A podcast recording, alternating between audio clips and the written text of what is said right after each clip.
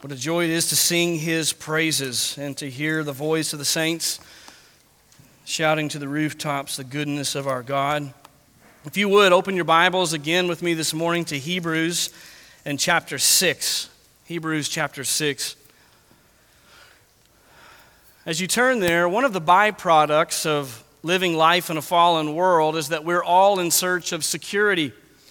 Many install security systems in their homes we check that our banks are FDIC insured before we put our money there. Banks, on the flip side, ensure that, that you have a co-signer or some sort of collateral in order for them to give you a loan to make sure their investment is secure. We seek security in our relationships. This is one of the reasons that the biblical view of marriage is important. Before you join your life with someone, you ought to commit in a formal covenant of marriage. It provides a foundation and security for that relationship. We even look to the security of those we love by making sure we have things like life insurance or a will in the event that the Lord takes us home, that they will still be cared for and secure. But the point is that this pursuit of security really touches every facet of human life. But as much as we like the sense of security, we have to admit that we're often faced with the fact that there are many things that are simply outside of our control. There are areas in which we struggle to find real, lasting security. And I think the area in which human beings struggle to find security the most is not when it comes to their outward circumstance, but the inner man, the soul, the security of the soul. As Christians, we are those who have placed our faith and our trust, our confidence in Christ. He is our ultimate security. But if we're honest, many times when we enter into a season of trial or temptation and we feel that we're being beaten against like the waves of a storm, our security begins to waver. It puts our faith to the test. And so the question that we face this morning in Hebrews chapter 6 is how can we as Christians ensure that we remain immovable and steadfast in our faith throughout the storms of life. It's with that in mind that the author of Hebrews calls us to take courage. Because Christians have a salvation that is secured to a degree that's beyond our wildest imaginations. And in order to remain steadfast and assured in our salvation in the midst of trials and in the midst of temptation, we have to constantly remind ourselves of where our hope really lies. You remember the theme of the book of Hebrews is the superiority of Christ. We've looked at that from many angles. For some time now, we've been discussing the fact that the priesthood of Christ is superior to that of the, the priesthood of Aaron. We're in this long section from chapter 4 through the end of chapter 7, and we're in the third component of that larger section a call to trust God's promise. You remember we've come out of this warning and from that warning passage now, we are encouraged to, to trust the promise of God. And the author is now bridging the gap between that warning that he gave us and the primary subject matter of the priesthood of Christ. He's bringing us back to this theme of the priesthood of our Savior. Let's read our passage, Hebrews chapter 6, verses 13 to 20. Our verses this morning are 19 and 20, but for the sake of context, let's begin in verse 13. For when God made the promise to Abraham, since he could swear by no one greater, he swore by himself, saying, I will surely bless you, and I will surely multiply you. And so, having patiently waited, he obtained the promise. For men swear by one greater than themselves, and with them an oath given as confirmation is the end of every dispute.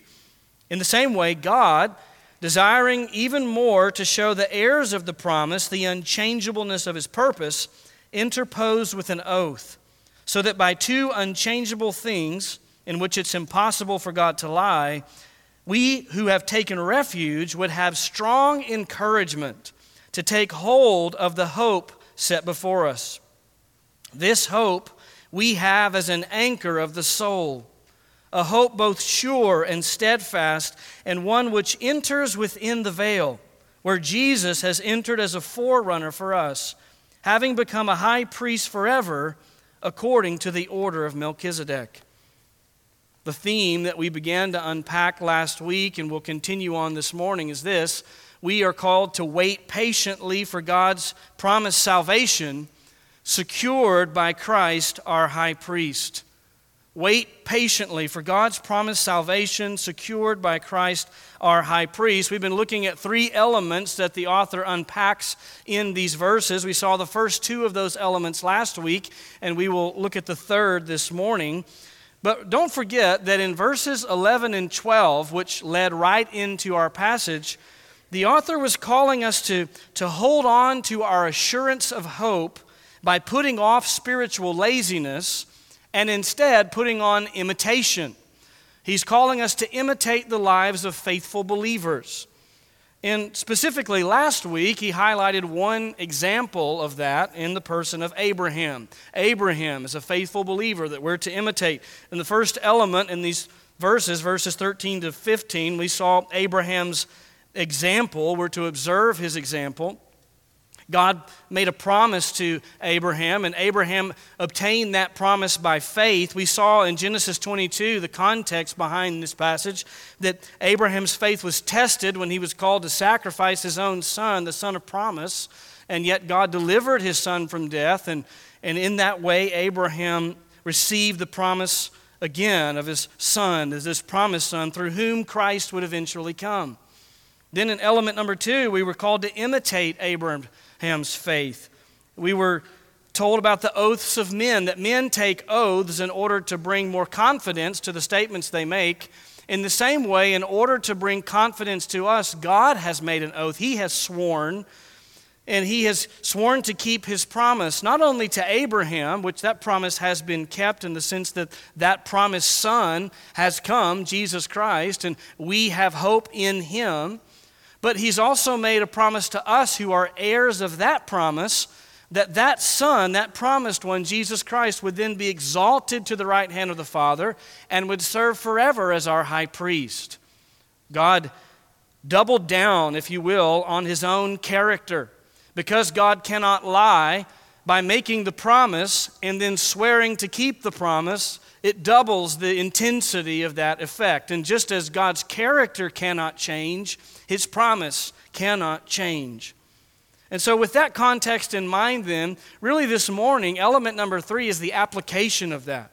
What do we do with that? What is the author calling us to do as we look at this example of Abraham? And element number three is this cling to hope. Cling to hope. He's going to give us two reasons why we can be confident and why we can reach out and take hold of the hope set before us, to cling to this hope. And reason number one is this this hope is our anchor. This hope is our anchor. Look back at the text, verse 19, Hebrews 6 19. He begins, This hope we have as an anchor of the soul. Now, we have to begin by just defining what this hope is when he says that we're to take hold of this hope and that we have this hope as an anchor of the soul. What is this hope? Well, in context, the hope is that of eternal salvation, that we will be eternally saved. Hebrews 6 9, remember, introduced this concept, but beloved, we're convinced of better things concerning you, the things that accompany salvation then moving from there, he's, he was confident that they are true believers because they've seen the fruit of that faith in their lives. And he tells them to continue on showing that fruit, demonstrating that fruit in verse 11. We desire that each one of you show the same diligence so as to realize the full assurance of hope until the end. And then last week, he ended by calling us to reach out and take hold of that hope, that hope of eternal salvation, verses 17 to 18, in the same way God, desiring even more to show to the heirs of the promise the unchangeableness of his purpose, interposed with an oath, so that by two unchangeable things in which it's impossible for God to lie, we who have taken refuge would have strong encouragement to take hold of the hope set before us. As we get to chapter 11, we will see that, that the things we hope for are tied to the definition of biblical faith. The vision, uh, Hebrews 11.1. Now, faith is the assurance of things hoped for, the conviction of things not seen.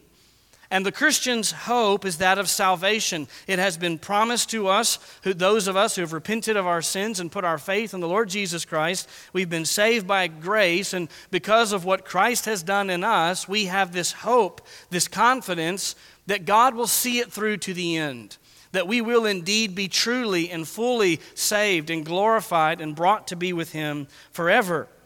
And that is our firm expectation, even though now, in our temporal circumstance, we've not yet received the fullness of that salvation. We have received a down payment, if you will.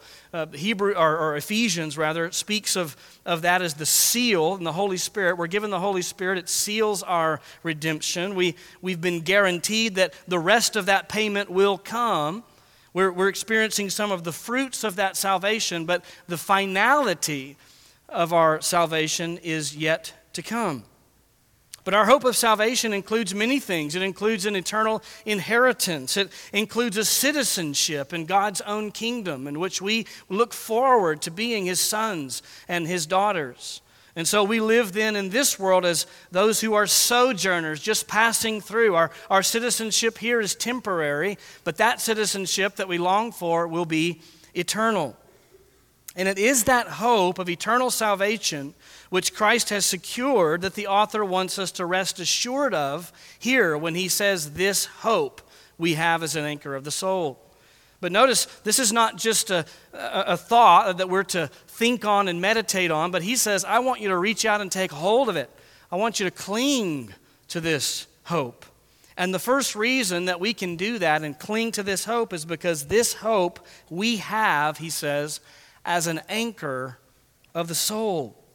Now, this is a, a simple and yet profound truth that ought to alter our lives.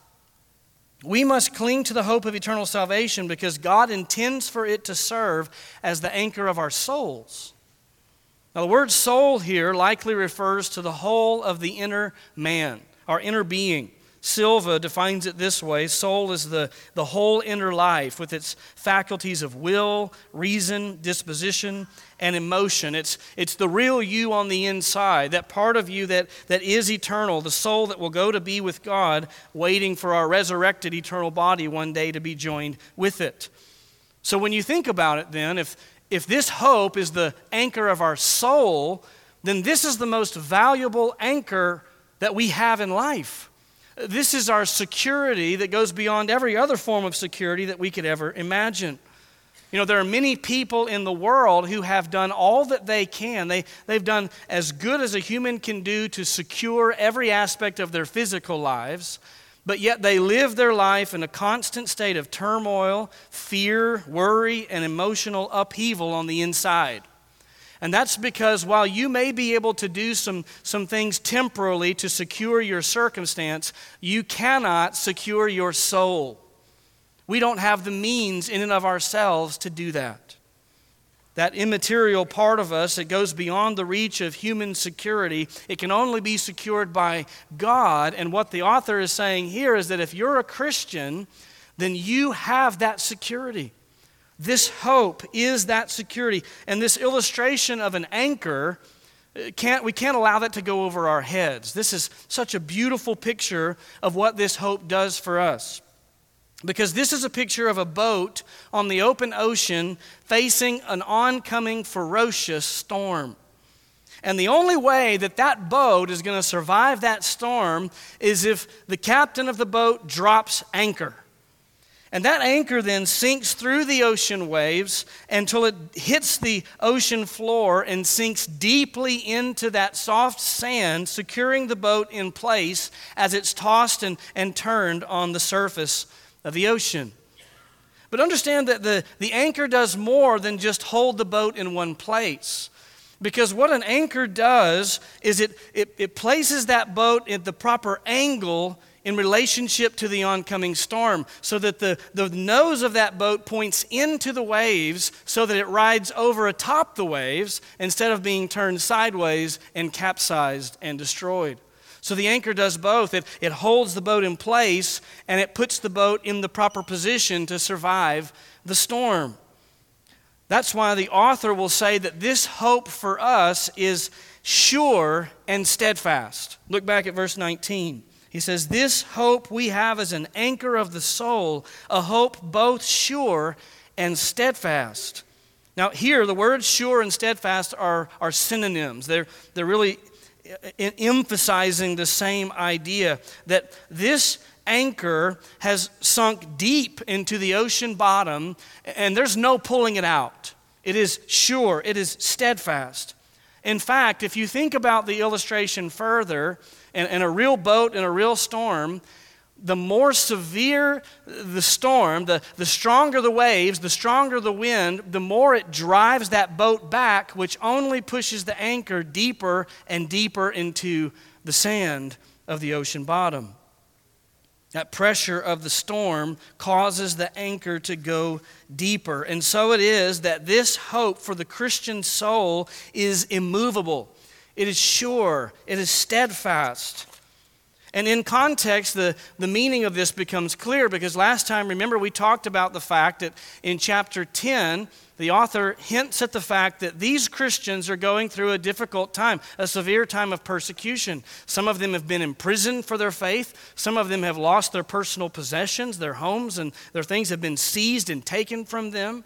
They're undergoing a difficult trial. And we know now, at, at this point in Hebrews, that some of these Christians are getting weary it's getting long.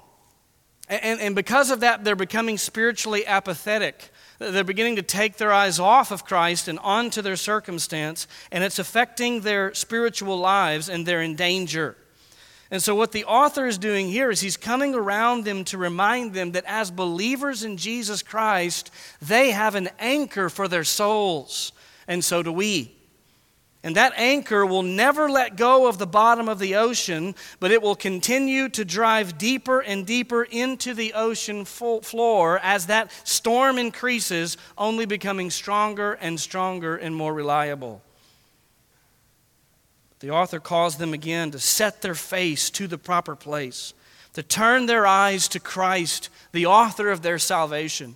And only when their eyes are fixed upon Him and, and the, the truth of that salvation that awaits them can they imitate Abraham and others like him who have waited with patience in the midst of life's storms. God has not promised to remove the pain of their trial, but He has promised that He will preserve them through it and that He will bring them safely home to glory.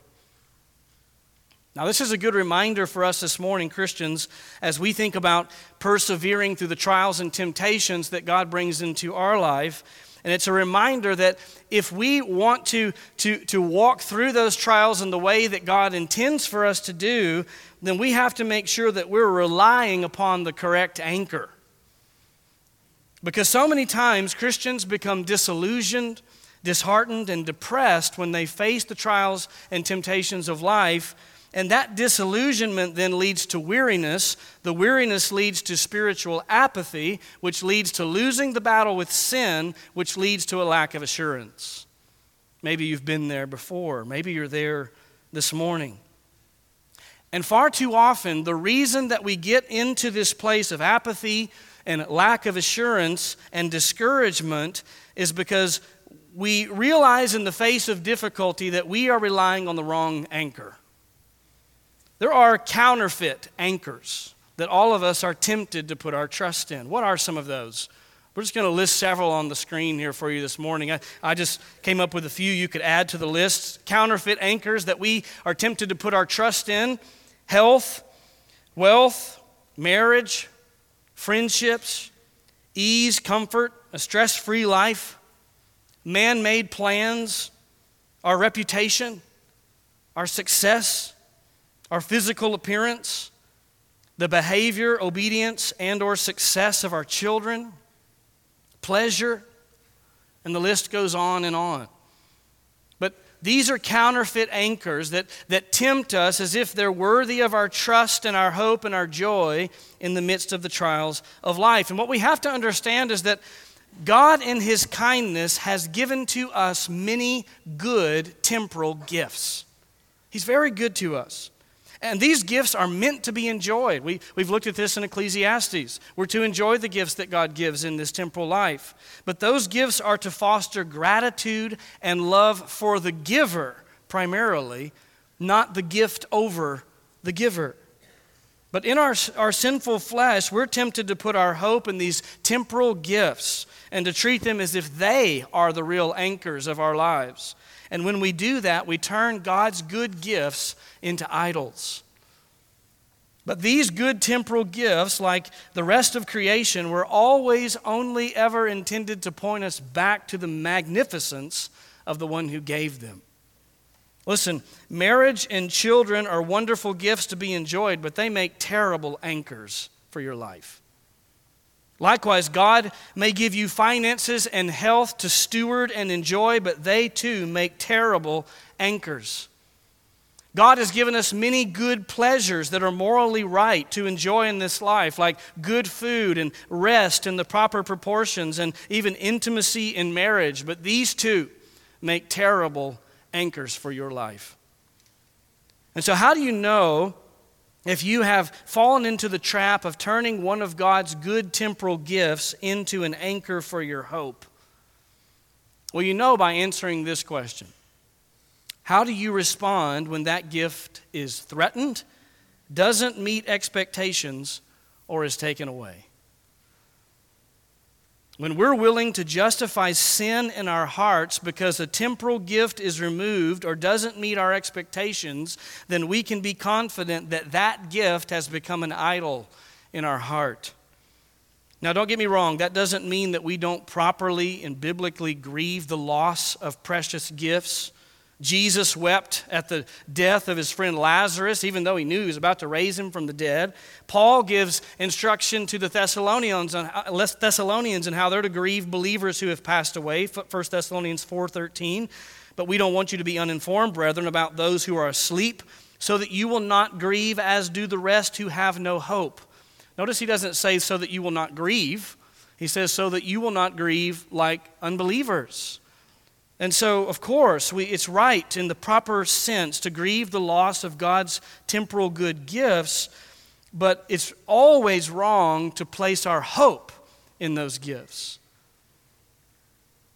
And here's how you can be confident that you're placing your faith in the right anchor and not the wrong anchor. Because just as a storm only causes the anchor to sink deeper into the bottom of the ocean, becoming more sure and steadfast, the trials of life are to cause the believer to cling more and more to their love and hope and faith in Christ. And so, if you notice, Christian, that as the, the waves get stronger and the temptations get stronger and the trials get stronger, that you're grasping tighter and tighter to Christ and the promise of your eternal salvation rather than to the things of the world, then you know you're trusting in the right anchor. God often removes or tampers with some of our favorite temporal gifts in life just to cause us to be reoriented and remember that He and He alone is the only stable anchor of our life. As I thought about this, there are some common dangers that I, I think is important to mention dangers that, that are blatant temptations thrown at us to take our eyes off of Christ and salvation as our anchor to trust in other things. I think one of the reasons that so many Christians across the world are struggling today with weak and shallow faith is because of the deadly influence of the prosperity gospel. And unfortunately, the influence of these dangerous doctrines has been so widespread that even if you don't claim to believe those things, we can unknowingly and unwittingly adopt the language and the thought process that comes with these dangerous doctrines. The prosperity gospel actually promises that by putting your faith in Christ, you get all the other things on the list that we just listed. So that the, the motivation then for coming to Christ becomes not Christ in and of himself alone, but Christ plus the life that I've wanted. The American dream will be mine in and through faith in Christ. Add to that another danger of that's been introduced through primarily through charismatic theology and a Christianized version of mysticism in the church. Mysticism has been detrimental to the faith of, of thousands, if not millions. And I'm, I'm not on a soapbox here. I genuinely believe that this is a danger to our souls that takes our eyes off of the anchor that is given to us here in, in Hebrews. Because Christian mysticism teaches us that we're to be expecting God to speak divine revelation directly to us and that the goal of the Christian life is to discern these personal words from God. And then, as we discern those personal words from God, that's how we grow in our faith and our sanctification. Christian mysticism calls us to go out to a quiet place and to wait patiently until we hear a private word from God spoken directly to us. And the dangerous thing is, if you sit there and wait long enough, you will hear something somehow that your mind will convince you is the voice of God. And then this movement says take that word that you supposedly heard in your mind from God and believe it as firmly as you do the other promises that are written on the pages of Scripture. And as a result, what happens is Christians are, are dropping anchors all over the place and supposed promises that they heard whispered in their ears from God, and they're holding on to these promises. And when they don't pan out, they lose their faith. They wonder, God, where are you? Did I not have enough faith? Did I not believe strongly enough? Because they've been told to believe in counterfeit promises. Others don't go as far as to say that they've received a word from God, but what they do instead is they, they get their heart set on a particular outcome from their circumstance that they think would be best for them. And then they believe that, that because God is good, He will surely bring about the, the end result that they have decided would be the best result for their life. But when we do that, we fail to remember that God's ways are higher than our ways, and His thoughts are higher than our thoughts. God only ever does what is perfect and right every time. But He, unlike us, knows all things. And therefore, he sees the details of life that are kept from our view.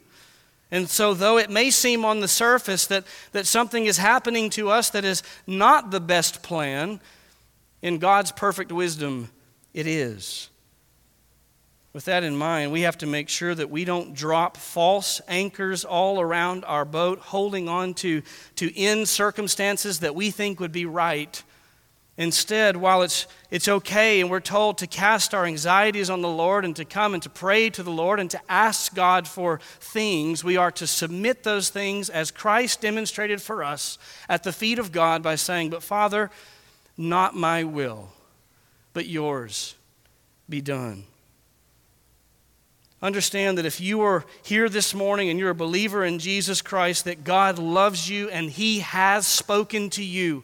God does speak to us today, right here, in and through the pages of Scripture. If you want to know the promises of God for your life, open the book and read. These are the promises of God. These are the anchors of our soul, Christian. And then what the Holy Spirit does is help us understand the Word and apply the Word to our individual lives. But don't chase after your own personal revelations. Chase after the revelation that God has inspired, that He's given to us, and put your faith here and here alone. 2 Timothy 3:16 and 17 All scripture is inspired by God and profitable for teaching, for reproof, for correction, for training in righteousness, so that the man of God may be adequate, equipped for every good work. So resist any dangerous doctrine that teaches you to claim promises from God that are not on the inspired pages of Scripture. Because when we place our hope either in temporal gifts or in uninspired promises, we are tying our boats to anchors that will not hold in the storm. But we have an anchor, Christian. We have an anchor that will hold every single time.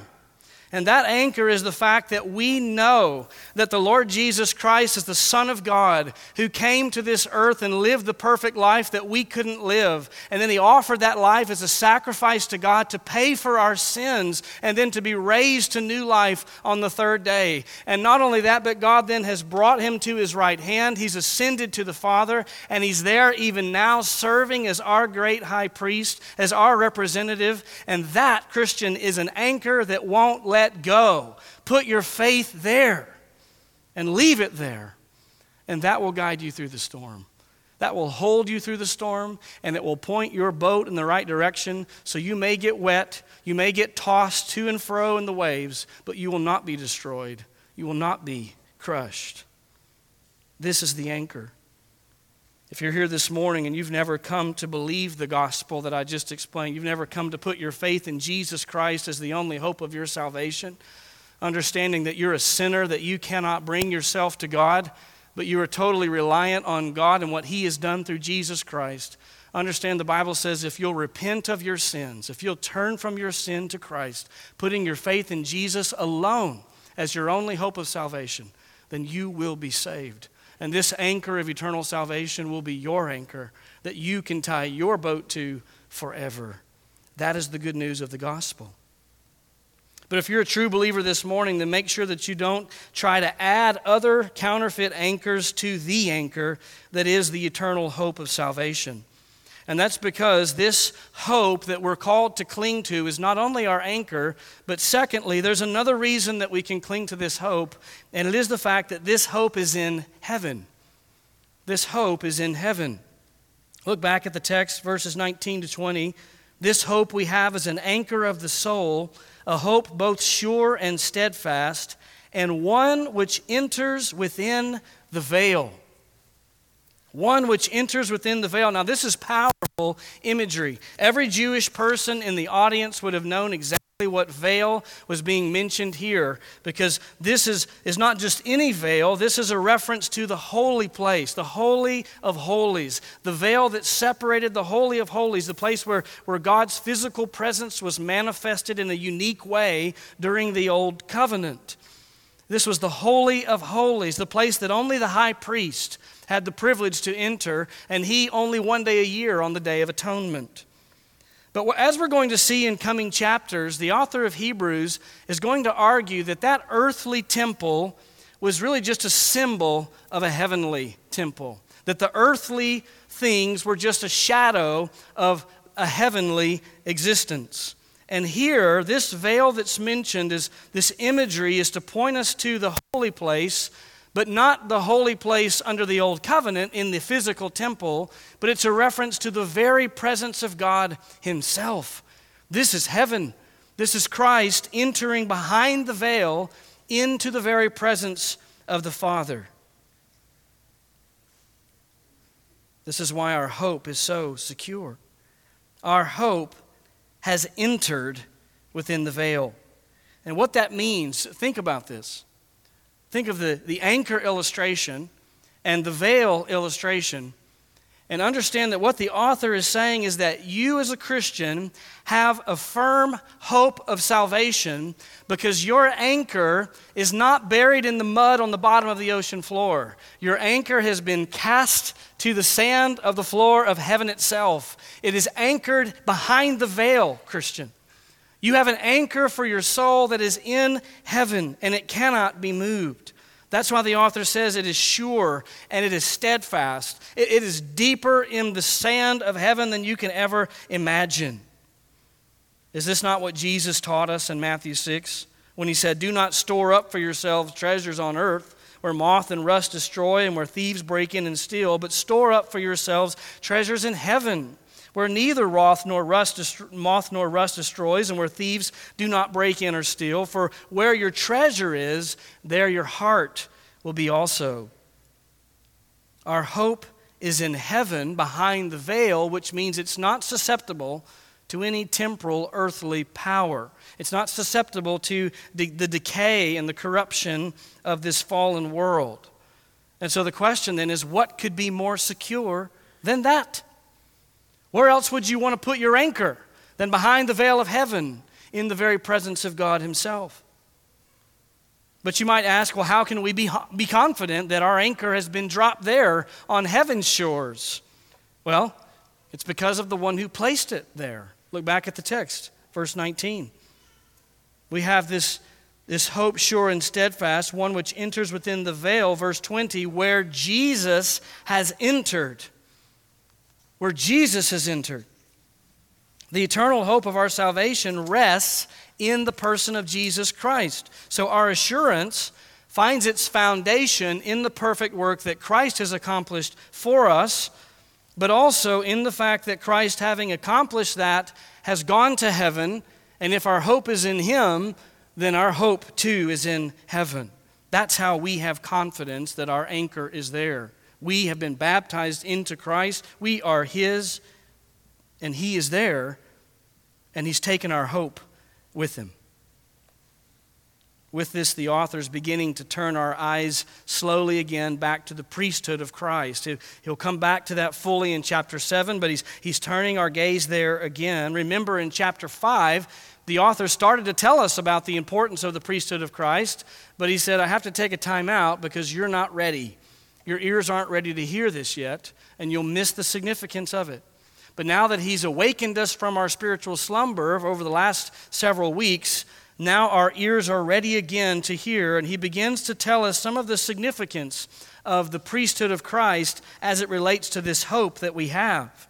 And part of that significance is what's said here that Christ, as our representative, has already gone behind the veil. Therefore, our hope has entered behind the veil. Just as the people of Israel would gather around and stand and watch the high priest as he alone entered into the Holy of Holies, knowing that he's there representing us, he's making atonement in there for our sins. We as Christians spiritually gather around and we watch as our Savior goes behind the veil into the very presence of God as our representative. But what I want you to see here in this text is that this is not just about representation, it goes beyond just representation. Because it says here in verse 20 that this is where Jesus has entered as a forerunner for us. As a forerunner for us. You know, when the Israelites would gather around and watch the high priest go into the Holy of Holies, they never had any imagination that they would ever go in. He was the one that went in. And they relied on him to go and represent them. But what this text is saying is that we will not forever be here knowing that Jesus is there, that Jesus goes into that place not to just be the first one, but the word forerunner means to blaze a trail for others to follow. Uh, the point here is that Jesus went as a forerunner to, to pave the path for you and I to go and be behind the veil in the very presence of God in heaven itself. That is our hope. He's not only taken our hope and planted it deep in the soil of heaven, but He Himself has made the road clear and says, One day you will come by the same path that I have come because I am your forerunner into this place. Is this not how He comforted His disciples on that night in the upper room in John 14 when He said, Do not let your heart be troubled.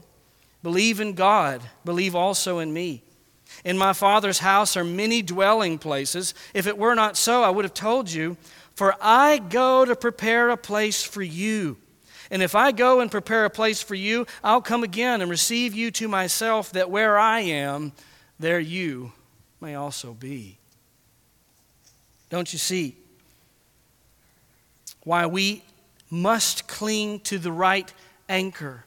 And why we can have confidence that this anchor will hold. It's because Christ has taken it behind the veil, and in so doing, we're connected to that rope, and He says, You're going to come up this rope one day and be where your anchor is, because I'm the one who has secured it as your forerunner. As it turns out, for the Christian, the security of our souls, which is the kind of security that all sinful man longs for, is is actually the most secure thing about us. If you're in Christ, your soul is more secure than your family. It is more secure than your health. It is certainly more secure than your retirement plan. It's more secure than, than politics and your vote and, and whoever you may desire to be in that position. It's, it's more, more solid than anything in this life that you can imagine. And it finds its security in the one who now stands behind the veil who has entered there as our forerunner. What an anchor for our souls. This is meant for your temporal encouragement. This eternal truth is to affect our temporal lives as we depend on this anchor. Why would we trade that hope for anything else? This is why Martin Luther would, would, would pen those famous words Let goods and kindred go, this mortal life also, the body they may kill. God's truth abideth still. And what is that truth? His kingdom is forever. Let them take it all. Let them take my life, even, because I am banking my life here on this truth, and that is that I'm part of His kingdom, and that kingdom goes on forever. Do you believe that, Christian? Then what temporal trial could ever possibly shake your love, your faith, your trust in the God who has given you such a steadfast hope. It's this ministry of Christ in heaven that the author will turn his attention to as he talks about the priesthood of Christ. He's, he's whetting our appetite for why this matters so much. As it turns out, Christ's priestly ministry is, is part of the foundation of our hope. It, it secures our hope that what he accomplished here will be applied to us in eternity. And he goes on to state that clearly now at the end of the verse, where he says that Christ has not only entered as a forerunner, but he's entered having become a high priest forever according to the order of Melchizedek. This is a reminder of the, the quote from Psalm 110 that started this whole discussion. In Psalm 110, verse 4, it says, The Lord has sworn and will not change his mind. You are a priest forever according to the order of Melchizedek. Notice the emphasis here is the word forever. That's the part that he wants us to understand here. That is our, our hope. That, you know, the, the priesthood under Aaron constantly had to have this line of succession because the priest died. And so somebody else had to take his place, and somebody else took his place. And the uniqueness here about Christ is he stands as our high priest forever. And he does that, it says, because he does it not through the line of Aaron, but through the line of another man named Melchizedek. And it, as we will discover as we get into chapter 7, it is because he comes through that priestly line that this is an eternal priesthood that we can take, take to the bank. Remember now, in context, this emphasis on the fact that Christ is our high priest forever ties back into the main idea of us clinging to this hope. You cling to it not only because it is secured now, because it's secured forever. It will never change. Just as God's character cannot change, His promise cannot change, and Christ cannot change. God's word will not fail, and Christ will not fail. That is the sum of our hope. Christian, you can rest assured that if you have come to know the Lord Jesus Christ, He will preserve you through this life and He will bring you safely into the next. And you will be with Him forever, just as He promised. And then we will know what the famous song says that when we've been there 10,000 years, bright shining as the sun, we'll have no less days to sing His praise than when we first begun. That is our hope. And so, as we close, I just want to turn our attention to one truth. I want to call us all to examine the placement of our anchor. Examine the placement of your anchor this morning. Let me ask have you found yourself disillusioned, disheartened, and spiritually depressed as of late? It may be that that's coming from the, the fact that you've been trusting more than you know you should on some counterfeit anchor. And something in your temporal circumstance has caused you to now realize that that counterfeit anchor, you know, it's not actually very steady and it's not going to hold through the storm. As we said, temporal gifts make terrible anchors. In fact, when we make any temporal thing an object of our hope, it will quickly cease to bring the joy that God intended in the first place. Because God will never allow us as a believer to stay in a place in which we value His gifts more than we value Him. Let me ask you a couple of questions. Does your countenance rise and fall with the stock market? Does your anxiety rise and fall with the success or failure of your schedule or your plans? Does your contentment rise and fall with how prioritized you feel by a spouse or by a friend?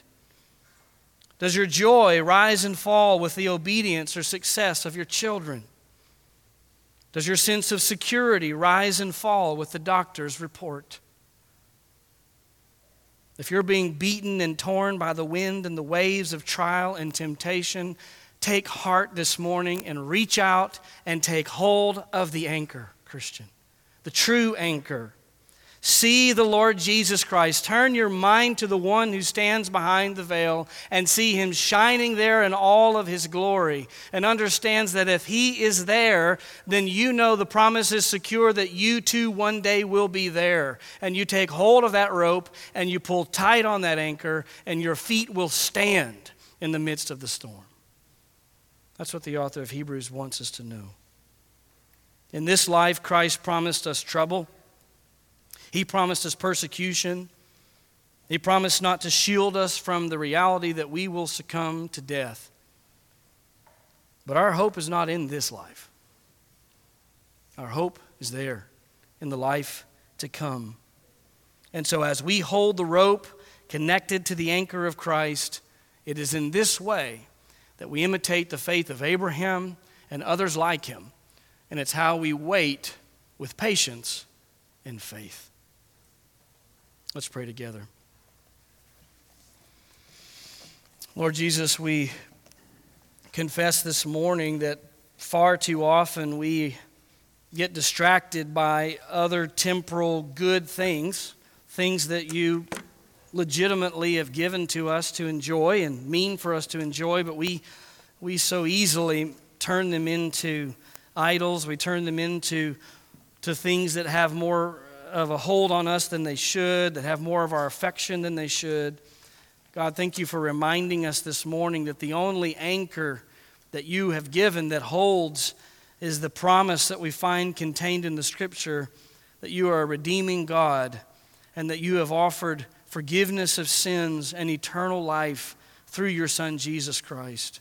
And this eternal life is totally and completely secure for, for all who run to Christ for refuge in repentance and faith. God, help us to let go of every other rope connected to every other anchor and to only hold fast to the anchor you have given, which is far more than enough the anchor of our hope in your precious Son. It is in His name we pray. Amen.